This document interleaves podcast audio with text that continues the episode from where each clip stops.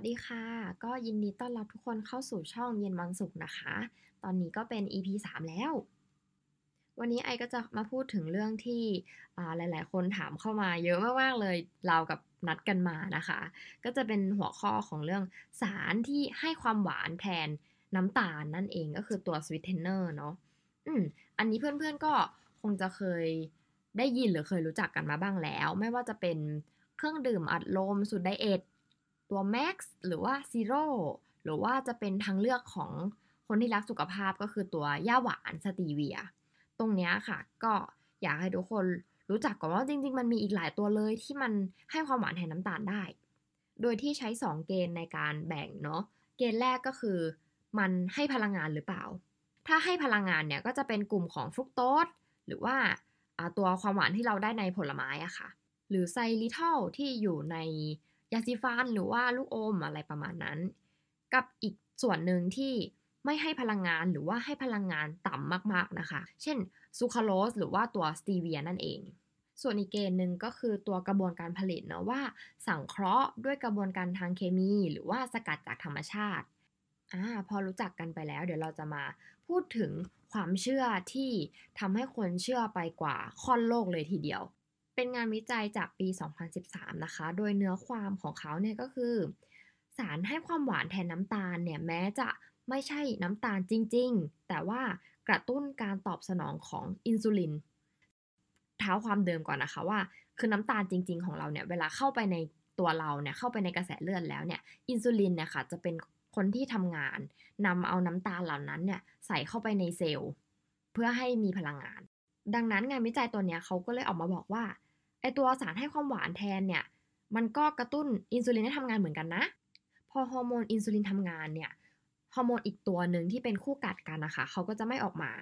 ซึ่งฮอร์โมนตัวที่มันไม่ออกมาเนี่ยเขามีหน้าที่กำจัดไขมัน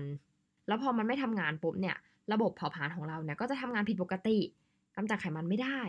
นอกจากนี้แล้วยังทำให้อินซูลินเนี่ยทำงานแบบ ประมาณว่าดื้อค่ะทำงานไม่เต็มประสิทธิภาพ ส่งผลให้เกิดเบาหวานชนิดที่ 2 ได้ หรือว่าน้ำหนักขึ้นโรคอะไรตามมาต่างๆ กับอีกส่วนหนึ่งที่เขาพูดถึงเลยก็คือ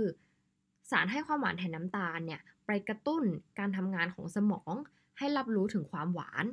อ่าลองนึกสภาพนะคะ ร่างกายเนี่ยก็จะนึกว่า เอ้ย เราจะได้ความหวาน เราจะได้น้ำตาลแล้ว เราจะมีพลังงาน แต่ว่าจริง ๆ แล้วอะ มันดันไม่มีพลังงานให้เรา อ่าร่างกายเนี่ยก็จะกระตุ้นให้เราอยากได้ความหวานขึ้นมาอีก คือมีโอกาสที่ทำให้เรากลายเป็นคนติดหวานมากขึ้นนะคะ ประกอบกับที่ในใจเราคิดแล้วว่าเฮ้ยสารให้ความหวานแทนน้าตาลอะมันไม่ใช่น้ำตาลจริง ๆ กินได้ไม่เป็นไรหรอก ตรงเนี้ยก็จะทำให้เราขัดการยับยั้งชั่งใจ เพราะว่ามันไม่ใช่น้ำตาลจริง เราก็อาจจะโดบมันเข้าไปอีกมากมาย ฟังเพลินๆมันก็ดูเป็นอะไรที่น่าเชื่อใช่ไหมคะ แต่ว่างานวิจัยเนี้ยในข้อสรุปจริง ๆ แล้วเขาบอกว่ามันไม่ได้ลิงก์กันขนาดนั้น สารให้ความหวานแทนน้ำตาลเนี่ยไม่ได้ลิงก์ถึงความเป็นไปเป็นมาอะไรอย่างเงี้ยของอินซูลินขนาดนั้น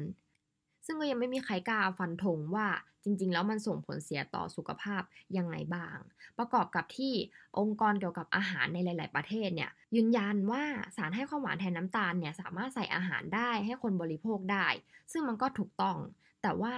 เราอะควรจำกัดการใช้งานหรือปริมาณเนี่ยให้เท่ากับน้ำตาลจริง ๆ ไปเลย เพราะว่าทางองค์กรเองก็บอกด้วยว่าการใช้สารให้ความหวานแทนน้ำตาลในปริมาณที่น้อยๆ หรือว่าจำกัดเนี่ยค่ะ มันไม่ได้มีผลอะไร ก็คือใช้ได้ปลอดภัย แต่ว่าถ้าเยอะเกินไปเนี่ยไม่ได้ระวังเรื่องปริมาณเลย ก็มันมีผลต่อเรื่องสุขภาพแน่นอน ไม่ว่าจะเป็นของการกระตุ้นเซลล์มะเร็งหรือว่าระบบประสาทและสมองนะคะ ฉะนั้นถ้าใครที่กำลังมอง ว่าจะใช้สารให้ความหวานแทนน้ำตาลเข้ามาอยู่ในชีวิตประจำวันของเราเนี่ยก็สามารถใช้ได้เลยค่ะ แต่ว่าอยากให้จำกัดปริมาณเหมือนน้ำตาลจริง ๆ อย่างที่ได้บอกไปนั่นเองฝากเนื้อหาเอาไว้ประมาณนี้ค่ะสำหรับเดือนเมษายนที่อากาศร้อนแรงตามสไตล์ประเทศไทยนะคะ ระวังเรื่องการบริโภค เครื่องดื่มอัดลมหรือว่าเครื่องดื่มน้ำชงอะไรอย่างนี้ เพราะว่ามีน้ำตาลอยู่เยอะมาก ซึ่งน้ำตาลเนี่ยก็มีผลโดยตรงต่อค่า BMI ของร่างกายเรานะคะ ที่เอาไว้วัดว่าเราเนี่ยเป็นคนที่อยู่ในภาวะน้ำหนักเกินหรือเปล่าอะไรอย่างนี้เป็นส่วนหนึ่ง ซึ่งถ้าเรามีภาวะน้ำหนักเกินแล้วเนี่ยจะมีโอกาสเสี่ยงต่อโควิด -19 มากขึ้นนั่นเองนะคะ ก็ขอฝากไว้ประมาณนี้ ขอให้ทุกคนสุขภาพแข็งแรงและผ่านวิกฤตนี้ไปด้วยกันค่ะ สวัสดีค่ะ